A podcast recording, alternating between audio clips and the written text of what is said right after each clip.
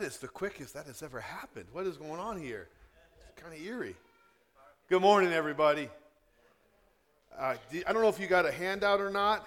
Uh, did you get a handout? If not, you can grab one. Are these handouts even help, helpful at all? I feel like the one I have right here is like got so much information. I, I want this to be a tool, not a distraction. So I have all these scriptures referenced here just so you can go to them later in the week and, and, and be strengthened by it. But I want to pray, and we are going to dive into a word that I think has much application for every single one of us here. Father, it's been a joy to gather already with the people of God to make known the Son of God to the glory of God under the loving gaze of Father, our God. We ask that we would sense your presence here. Lord, I ask that you would empower my frail words with the power of God that uh, puts his weight behind the living word of God. I pray, Father, that, yeah, your spirit would harpoon our hearts.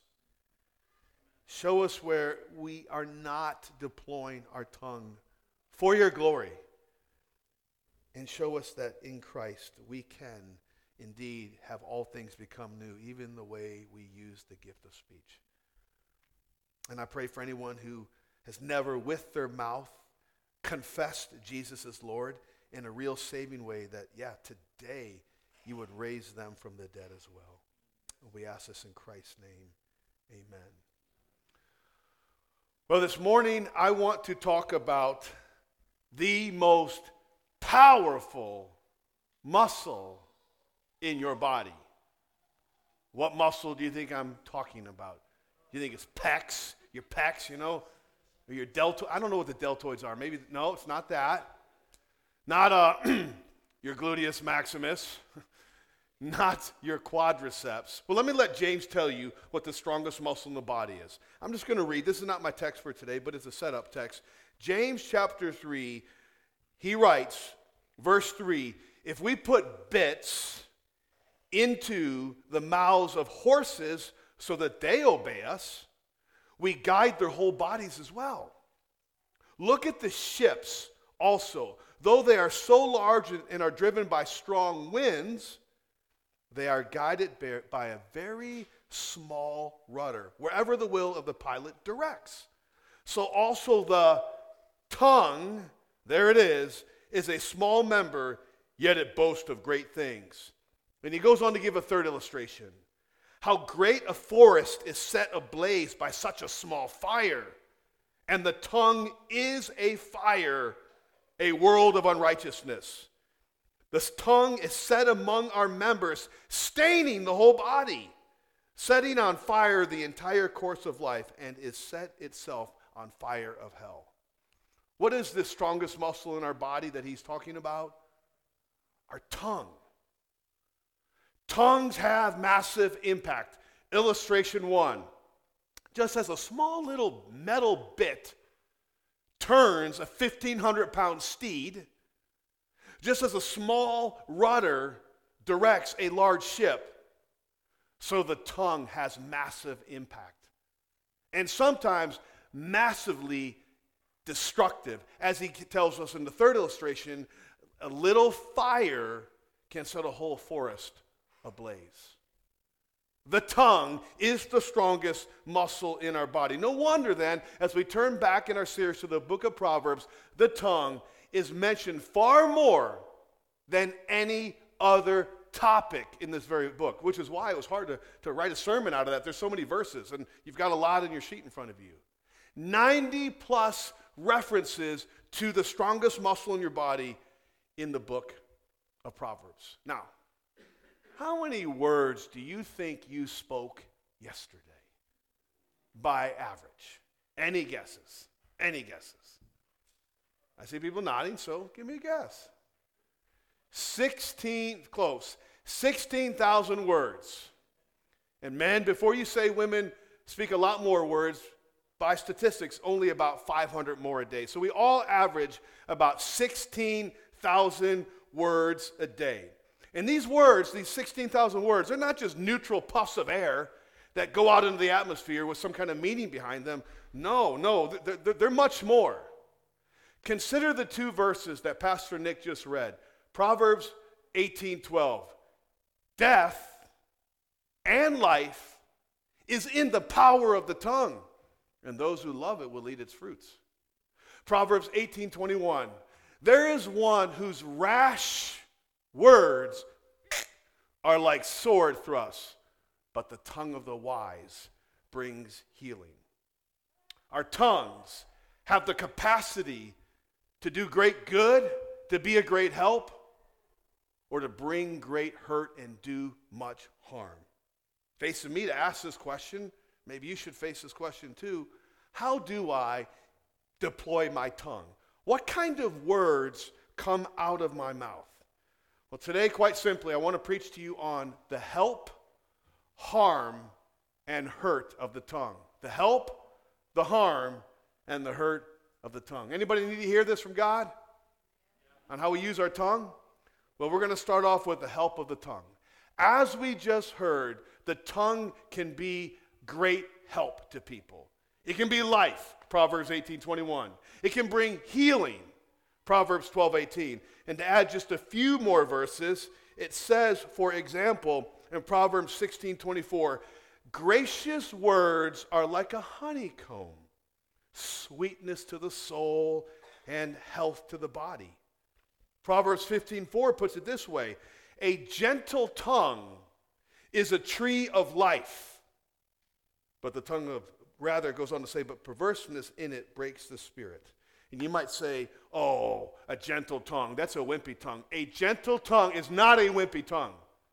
Men and women need to remember that. For it says in Proverbs twenty-five fifteen, with patience a ruler may be persuaded, and a soft tongue breaks a bone. I could go on and on and on, but I won't for the sake of time. But we've seen the tongue can bring life, healing, sweetness of the soul, health to the body. It is a tree of life. The point is plain. Our tongues can be a great help for others. I came across a story that Colin Smith tells about a man who now leads a large international Christian ministry. Growing up, he had a terrible speech impediment. He stuttered a lot. He could not pronounce L's and P's, which was problematic because his first name is Larry.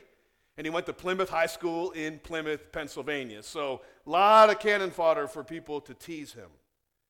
He grew up in a church where they would open up the mic in front on Sunday mornings for anybody who wanted to lead in corporate prayer. He just felt like maybe he should do that. So one Sunday, he mustered up the courage to go to the front during the prayer time, take the mic, and lead the entire assembled congregation in prayer. And it was, he says, a train wreck. He says, quote, I went up there filled less with worship and a whole lot more with nervousness. I found my theology as I prayed confused to the point of heresy. I remember thanking the Father for dying on the cross. It was the Son. Praising Christ for bringing the Spirit triumphantly up from the grave. Stuttering throughout until finally I just thought of the word amen. And I sat it, I said it, and I shut up and sat down. I recall as I sat down staring at the floor, utterly dejected, too embarrassed to look around and solemnly vowing to myself that I will never again pray or speak in public. When service was over, I made a beeline for the door. But I wasn't quick enough. And an old Christian gentleman named Jim Dunbar intercepted me, put his arm around me, and cleared his throat to spoke, speak. I remember thinking to myself, oh boy, here it comes. Better brace myself, endure it, and then get to the car. Larry, he said, one thing I want you to know, whatever you decide to do for the Lord, I am behind you one thousand percent. And he said, even as I write this, Years later, my eyes filled with tears. These were life words. They had power. They reached into the depth of my being and filled my resolve, and, and, and depth of my being and my resolve again, never to speak in public again, weakened instantly. Now, is that not an illustration of death and life are in the power of the tongue? The words of the wise bring healing, and he got some pretty quick healing because of this man. And the, Pro- the book of Proverbs and the Bible at large talks about so many ways we can speak in a way that is healthy and healing and helpful for others. First of all, there is encouragement, which is what this gentleman did, right? There's encouragement. Second of all, there is, it does include this, loving rebuke, right? The Bible says, you know, talks about the, the wounds of a friend. Faithful, it says, Proverbs twenty-seven four, are the wounds of a friend, but profuse are the kisses of an enemy. So sometimes it includes that. Sometimes it includes just healthy humor, right?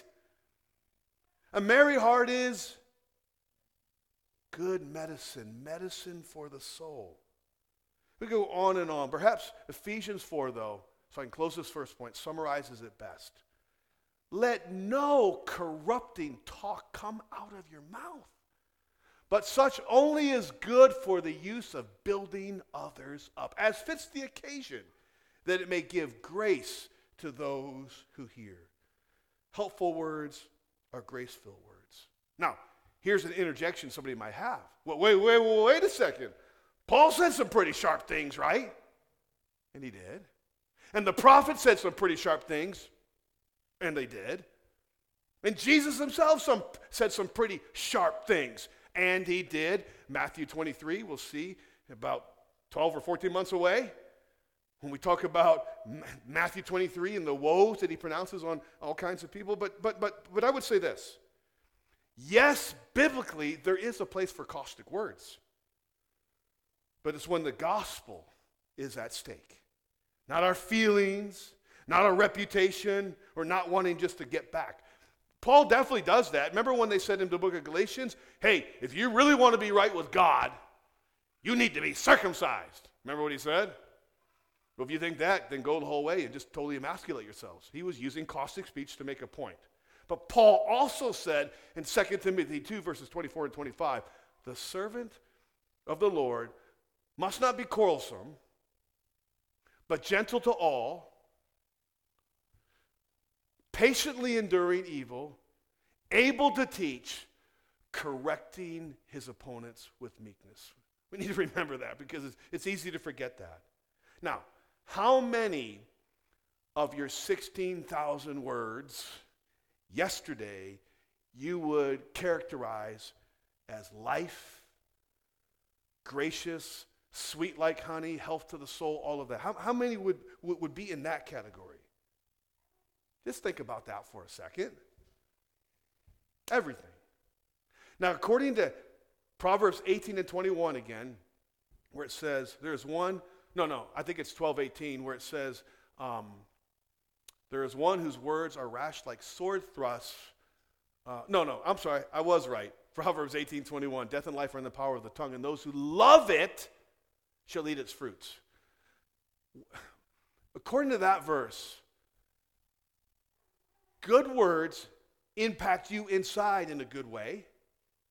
Likewise, bad words impact you likewise in a bad way. In other words, you eat the fruit. You experience the fruit is the idea of how you speak. And that is why, and I think this is undeniable, that there is an inseparable connection between one's conversation and communication and their countenance. You ever notice that with somebody? In other words, the words that somebody predominantly says impacts the attitude they de- pre- predominantly display. Would any- anyone disagree? People whose pattern is to use grace in their speech tend to be people who, who exude grace, right? Who reflect grace, who experience grace. Making people, whatever their age and their physical appearance, very beautiful in their gracious speech. Does anybody understand me on this? One more verse, and then we get to the second point. Proverbs, there's a lot of them here, isn't there? twenty-five eleven. A word fitly spoken is like apples of gold in pictures or settings of silver. One commentary, one commentator said this: if you only had the apples of gold in this piece of art, that would just kind of be weird, just spheres of gold. If you only had the settings of silver, that would be kind of weird, just like moon craters or something. No, no, it's apples of gold in settings of silver. A word fitly spoken is like that. The right word in the right way to the right person at the right time can make all the difference. Our tongue can be a great muscle for good. It can be a help. But now, second of all, I want to talk about the harm of the tongue. Sticks and stones may break my bones, but words will never. What do you think of that? Do you think that's true? No, it's not true. I think it can, I mean, oh no, I opened up the floor to this, um, but I, I love I love the good interaction. I love the good, good action. I would agree with my sister that we have a responsibility to what we do with people's words, right? We, we, we have that. We can't say, as I did that message on anger, well, they just pressed my buttons. They're still your buttons. So that point's taken. But that said, human experience would, would testify to this, that the thing that tends to bring, bring more trauma to people in their life isn't physical abuse. It does. I'm not downplaying that. But verbal abuse. Not uncommon for someone in their adult years to remember something that was said to them at seven years old that laid them open.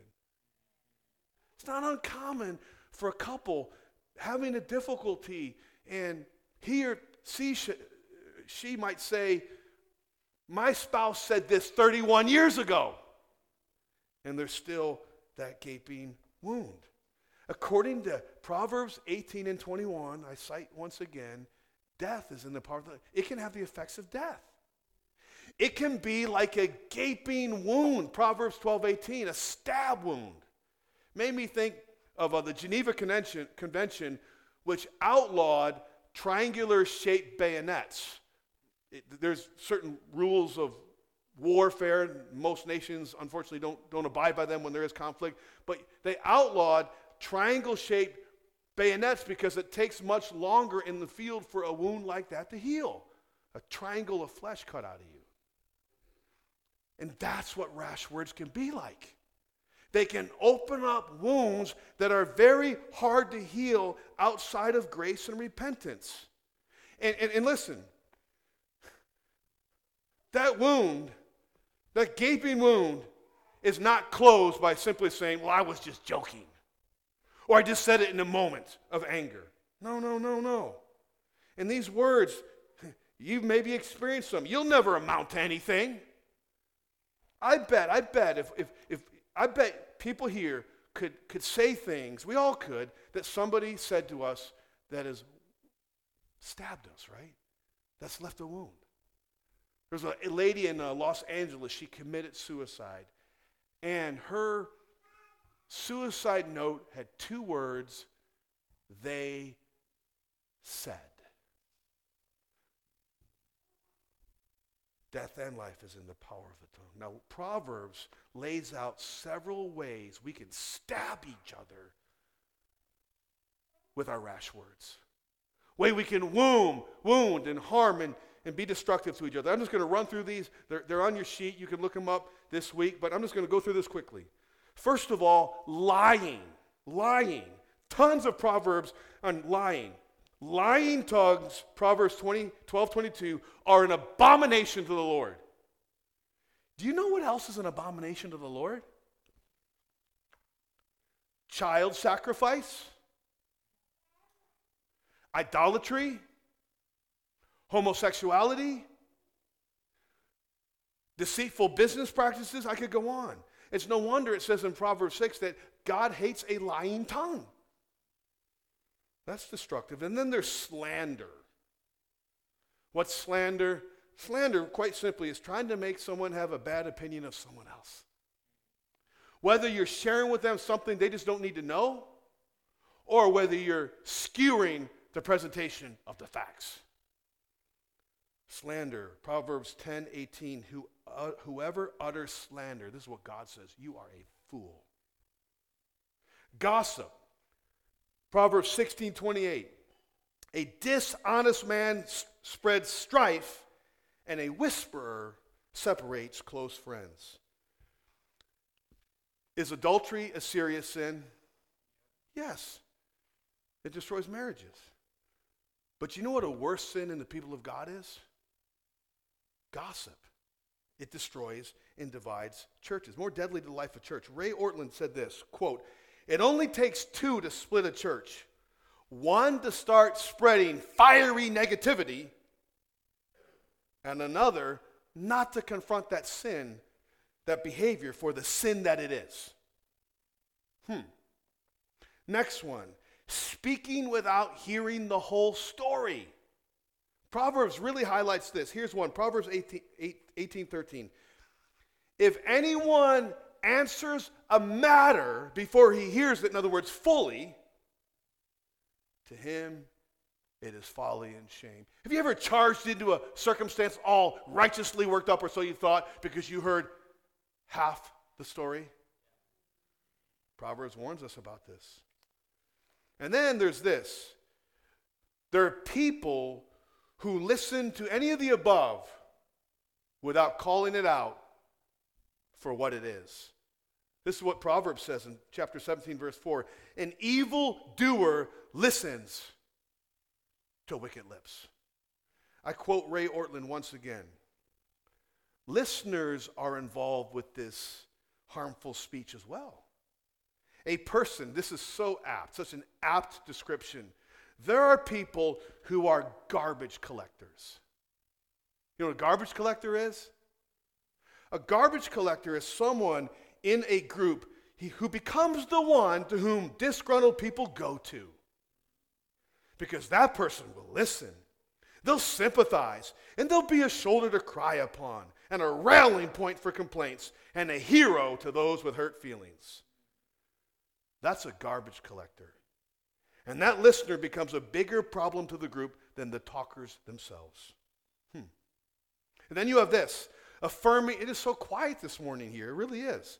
Affirming wickedness, which is closely related to the above. It's affirming the wickedness of lying, of slander, of gossip, of speaking without hearing the whole story. And it's also affirming the wickedness of culture while trying to seem like you're more loving than those other Christians. Like a pastor who just recently affirmed uh, transgender rights. Now, not the right to work or the right to vote. Every human being, every citizen should have those rights, whatever they believe ideology. No, right to use bathrooms, whatever, even though they're not that gender. Or right to be in an athletic competition, even though they're not that gender. And many people go, yes, yes, yes. No, no, that's that's affirming wickedness. Proverbs twenty-four twenty-four says, whoever says to the wicked, hey, you're in the right, will be cursed by peoples, abhorred by nations, by those, but those who rebuke the wicked, and there is a place for that, will have delight, and good blessing will come upon them. Let me add this. Justifying sin. Justifying sin. Oh, this is such a depictive Proverbs. Proverbs thirty, verse twenty says this. This is the way of an adulteress. She eats and wipes her mouth and says, I've done no wrong. Do you ever justify your sin? Do you ever explain away your sin? We're all prone to that, right? We're all prone to doing that. I was tired. They said it first. You don't know how he did me. Well, let me ask you, of your sixteen thousand words yesterday, how many were sword thrust? How many were to somebody around you? Now, you may have thought of other people during the second point. I did. But we should think of ourselves too, right? Romans three is a pretty hardcore, apt description of how we often use the strongest muscle in our body to harm. Paul is, is, is trying to, to show that the whole world is under the curse of sin in need of a Savior. He says, what then? Are we better than they? No, he says in Romans three. We've charged that all are under sin, both Jews and Greeks. And he goes on to say, there is none righteous. No, not one, he says. There's none that does good. There's none who seeks for God. All have turned aside. Together they have become worthless. No one does good, not even one. Now listen, he says this. Their throat, their throat is an open grave. They use their tongues to deceive. The venom of asp. Oh, wow. I didn't even tell them I was going to go there. You guys have some gifting. That's crazy. Their mouth is full of curses and bitterness. Throat open grave, tongues deceive, venom of asp under the lips, their mouth was full of curses and bitterness. Doctors, he's talked about the whole mouth, right? Like everything. Infected, infected, infected. So in the end, the comparison... In the end, how I use my tongue, the comparison that matters is not how I stack up to others, but how I stack up to the living God who gave us our tongues to use for good. Now, I want to give you a pro tip right here. It's, it's not from me, it's, it's from Jesus. The reason the stuff comes out of your mouth, that's, that comes out of your mouth, the reason... The reason your tongues say what they say, the reason my tongue says what it says, is because what's in our heart. The mouth always reveals the state of the heart. It always does. If I go to the gas station and I, I, I take a, you know, I put my credit card in and I say I want twenty bucks of gas, and I pull the nozzle out, what is going to go into my gas tank? The gas to that particular pump. So if it's diesel, don't get your pumps mixed up, right? It's going to be diesel, right? Yep. And if it's the low octane, which you should you should buy because most cars don't need high performance octane stuff, that's what's going to come out. What's going to come out of the nozzle is the tank it's connected to. And Jesus said, out of the abundance of the heart, the mouth speaks. So we can't say, well, that was just an outside thing. No, it came from the very core of your being. That's that's kind of unsettling for us, isn't it? And by the way, the things that Jesus said came out in those two passages, Matthew and Luke, aren't very um, nice things. We'll just put it that way. It's just, it, it, it, listen, lustful words come out of what kind of heart? Lustful heart. Angry words come out of what kind of heart? An angry heart. Anxious words come out of what kind of heart? Anxious. Prideful words come out of what kind of heart? A prideful heart. Circumstances don't create them when they bump up against us. They just reveal what was in us. Like when you bump up against a cup and the fluid comes out, it, the bump only revealed what was inside the cup. And thus you get to Romans three twenty-three, a verse I left out. Thank you again for being so quick on the draw. It ends with this. For all have sinned and come short of the glory of God. Our tongues are enough sh- to show us all that we not only need to trust in a Savior for salvation, we need to walk with Him to grow in sanctification. And I love that verse. It's the grand finale of indictment before he gets to Christ. How instructive that is, by the way, for evangelism. He ruthlessly exposes their need for the cross before he expounds the glory of the cross, where he goes on to say, but God set forth Jesus to be a propitiation, a wrath-absorbing sacrifice for our sins. But here's one, one verse I left out, and then we're done with Romans three. It's so relevant for the topic at hand. In verse nineteen, it reads like this. Are you guys with me? Yeah. Whatever the law says, it speaks to all who are under the law, so that every mouth may be stopped. Martin Lloyd-Jones says, I love this, a person does not become a Christian. Now listen to this. A person does not become a Christian until they're rendered speechless before the living God, utterly silent and in, indefensible in their irrefutable guilt. You know, it goes away when God finally shows somebody, when somebody opens up their eyes to the Spirit convicting them of their sin. Well, I'm a church member. That goes away. Well, I'm a pretty good person. That goes away. There are other ways to God. That goes away. I was baptized. That goes away. All of that self-justification melts away when you see yourself as you really are. Remember Isaiah? Remember the six terrible woes he pronounces on Israel back in Isaiah chapter five? Again, the, the, the Bible is sometimes R-rated. You read some of the woes that he pronounces against Israel for sleeping around with the nations and getting into all this idolatry and child sacrifice and, and everything else. You have to wonder then, whoo, baby, if those first six woes were like that, what in the world is this seventh woe going to be like? Who's it going to be against? What, what reprobate, what heathen, what pagan? And as Sinclair Ferguson says, what actually is to come is the spiritual crisis, the nine eleven, the Normandy, the Twin Towers episode of Isaiah's life. Because he goes to chapter six, and chapter six begins with some really st- th- th- crazy. He says this, in the year that King Uzziah died, it really happened in history. Archaeologists can tell you about Uzziah. In the year that King Uzziah died, he says, I saw the Lord high and lifted up, and the train of his robe filled the temple.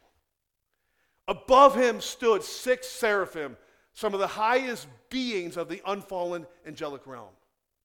With two, they each had six wings. With two, they covered their face. With two, they covered their feet. And with two, they, they flew. They, they're up above that throne. And then one cried to another, Holy, holy, holy is the Lord of hosts. The whole earth is full of his glory. And at that, at that one shout, the foundations of, of the threshold shook at the voice of him who called, and the house is filled with smoke. And now what? Here, here's the seventh woe. What does Isaiah say? Woe is them? Woe are those chumps? Woe is me! For because I am undone, another version, for I am lost, for I am a man. He doesn't even say unclean actions. What does he say? For I am a man of unclean lips, and who do I dwell among? People of unclean lips. Now, if Isaiah said that about himself, what do you reckon we ought to say about ourselves? Have you ever had a woe is me moment? The turnstile into the kingdom of God has this sign on it, woe is me. You will never get in until you see yourself as you really are, and you will never grow until you see him as he really is. And then you have these beautiful verses there where it says in verse six, one of the seraphim flew to me, having in his hand a burning coal that he had taken from the tongs of the altar, and he touched my mouth with it, and he said, Behold, this has touched your lips. Now, I don't think Isaiah, Isaiah needed him to know that he just touched his lips with a burning coal. But you ever touched a burning coal anywhere in your body? But what a picture of Christ. He says, your guilt is taken away, and your sin is atoned for. And that leads to the final thing I'm going to say, and this is going to be quick, but it's the best part. The hope of the tongue. Listen, Jesus so took on our guilt that just, he so took on our guilt, even the guilt of our tongue. I got nothing to say, God. I got nothing to bring. I'm guilty of sin. Silent, because I got nothing to say except, woe is me. Jesus so took on our guilt that just as one day, every human being without Christ will stand before that throne high and lifted up, utterly silent and speechless in their indefensible, irrefutable guilt. Jesus stood in our place before his accusers, utterly silent. He's so identified with our guilt. Isaiah fifty-three seven says, he was oppressed and he was afflicted, yet he, he opened not his mouth. Like a lamb that is led to the slaughter, and like a sheep before its shears is silent, so he opened not his mouth. That was seven hundred years before Christ came, by the way. And then you go to the Gospels, and you can read it again and again. He just stood silent, stood silent, stood silent. And then on the cross, Jesus experienced the fire of God's righteous judgment for our sin, so that we could experience the cleansing coal of his forgiveness, which would not just touch our lips, but change our hearts, which is the fountain of our speech anyway. So I don't know who he might be speaking to, but this is the invitation. This is the invitation the Scripture gives to every person here. It says in Romans chapter ten that if you would confess with your mouth the Lord Jesus Christ and believe in your heart that God raised him from the dead, as not you might be saved, you will be saved. Because the only thing you bring to salvation is the sin that required your saving. And it goes on to say, for with the heart one believes and is justified, and with the mouth one confesses and is saved. Saved. The very question you asked that gentleman. Ryan, are you saved? I'm not asking you if you've been baptized or confirmed or anything like that. Have you really trusted in Jesus Christ, who died to receive every sinner who will own their sin? Woe is me, and come to him and embrace his forgiveness. Now, for those of us who have, let's be honest, we well know that even though we have a new heart, we can still deploy our tongues in rather hurtful, not helpful ways, right? So what you need to focus on, what I need to focus on, is how God at conversion literally made me a new creation in Christ. It's a metamorphosis thing, from a caterpillar to a butterfly. Second Corinthians five seventeen, therefore, if anyone is in Christ, he or she is a new creation. Old things have passed away, and all things are becoming new. We've got to focus on that one, because he's the only one that can tame our tongue. That's why he tells us in Proverbs four twenty-three, guard your heart with all vigilance, for out of it are the issues of your heart. There's something about singing, he breaks the power of cancel sin and sets the prisoner free. His blood can make the foulest clean. His blood availed for me. That does something to remind me that I am a new creation. He has set me free. And not only do we need to focus on Christ, the incarnate word, we need to feed on Scripture, the written word. Because Jesus said in Matthew four four, man shall not live by but every word that proceeds out of the mouth of God. Listen, man. We need physical food to be physically healthy, to heal, to grow, to mature, and all that. Likewise in the spiritual realm. And Proverbs itself, second to last proverb I'm going to cite, and then, and then we're going to pray, makes this connection. Proverbs twenty-two seventeen through eighteen. Incline your ear and hear the words of the wise, and apply your heart to my knowledge, for it will be pleasant if you keep them within you, if all of them are ready on your lips. Do you see the connection between hearing and what's on our lips? You will never have, you will never use your tongue the way God wants you to use your tongue, even as a believer, if you are not in the Word of God regularly and, yes, even relentlessly. Alex Motyer says this, quote, the morning by morning appointment is standard curriculum for all of Christ's disciples. So if you're asking yourself the question, well, sixteen thousand words, helpful, harmful, like do an honest analysis, we all should, and then ask the question, how do I really interact with God's word? And as you feed on God's word, you're going to see you need to pray your butt off, right? God help me. Because right now I want to be either a jerk for Jesus. No, just a jerk. Okay, how about that? Just want to be that. And I need the Lord to stir up, right, the kind of compassion that he, that he wants me to have. And as you read God's word, one last thing on the tongue. You will see the need to practice restraint. How many people here have said something they wish they had never had said, or texted something they never texted? I could have a hundred billion arms up right now, and you could too, right? Time will not allow me to run down all the references. They're, they're there for you, but I'm going to I'm going to give you one reference. Instead of rash words, Proverbs ten nineteen, when words are many, transgression is not lacking, but whoever restrains his lips is prudent. Because you're going to have a thousand opportunities the rest of today not to restrain your tongue, right? But by the power of the Spirit, do that. All right, if the music team would come. Today is Communion Sunday. I'm so glad it is. I'm so glad it is. Just a couple of things as we prepare to take communion. If you have um, deployed, I mean, your tongue in some ways that you know, like the Spirit of God is saying, hey, you've not used your tongue in a healthy way, why don't you just get that right? His blood can make the foulest clean. His blood availed for me, right? If we, he's faithful and just if we confess our sins to forgive us our, our sins and cleanse us from all unrighteousness. It's what these these these things picture: broken body, shed blood for the forgiveness of our sins, guilt get, taken away. Why don't you get that right with, with God? And if, and if you need to get that right with a person, make a commitment before you take these to do that. And then finally, a challenge. I want you to look on the back of your handout. I, I, I was a little mad with myself for doing this, this cross here, not because I didn't want a cross on there, because it soaked up so much of our church's inkwell. But you know what? I think it's worth it. I think it's worth it. And I have a, the cross is there for a reason. Here's a little chart. One side has hurtful speech. You can see that, right? And the other side, helpful speech. Now, I don't know if there's three of you who are going to try this. But at least I want all of us to think about it, and maybe people do do this.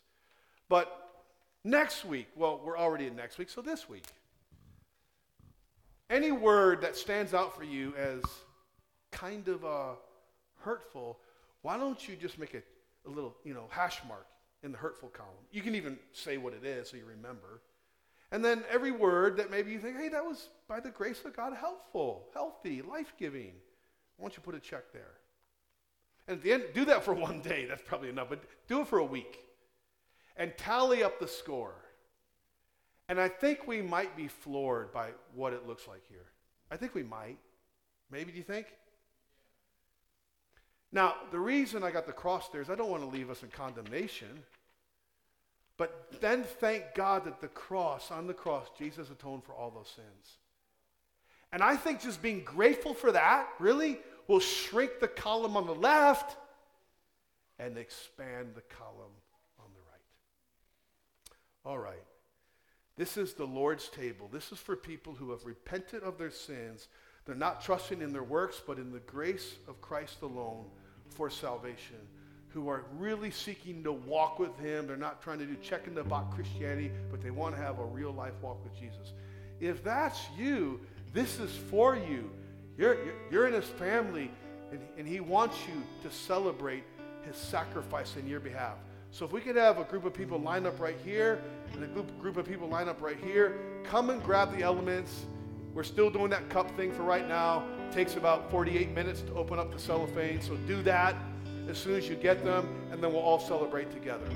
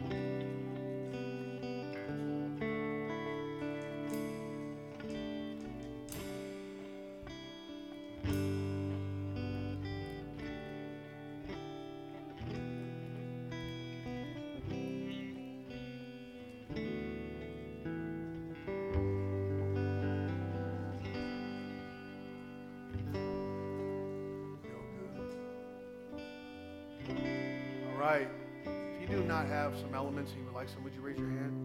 Like everybody else, okay? Oh man, on the night that Jesus was betrayed, he took bread. When he had broken it, he gave, he gave thanks and he said, "Take, eat, all of you. This is my body broken for you, even for the venom of asps under your lips."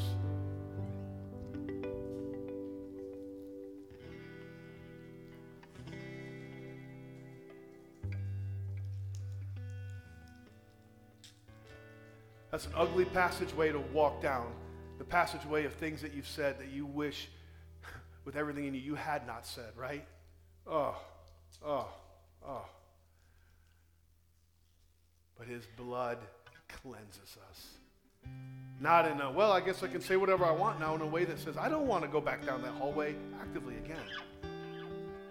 And what hit me this week, you know, you just think about aspects of the cross, is he so identified with our guilt that he he stood silent before his accusers. When he had, he, he had some things he could say, right?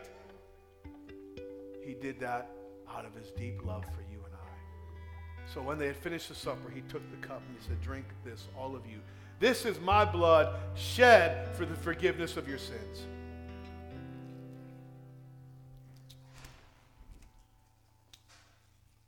We are going to sing now. We're going to confess with our mouth the glories of the cross. Thank you for your patience this morning. I, this might have been one of my longer ones, but be patient. ninety verses to corral together, okay? You wouldn't believe what I left out. But this is a word I needed, and I think this is a word that we all needed. We're going to stand to our feet. We're going to sing to the one.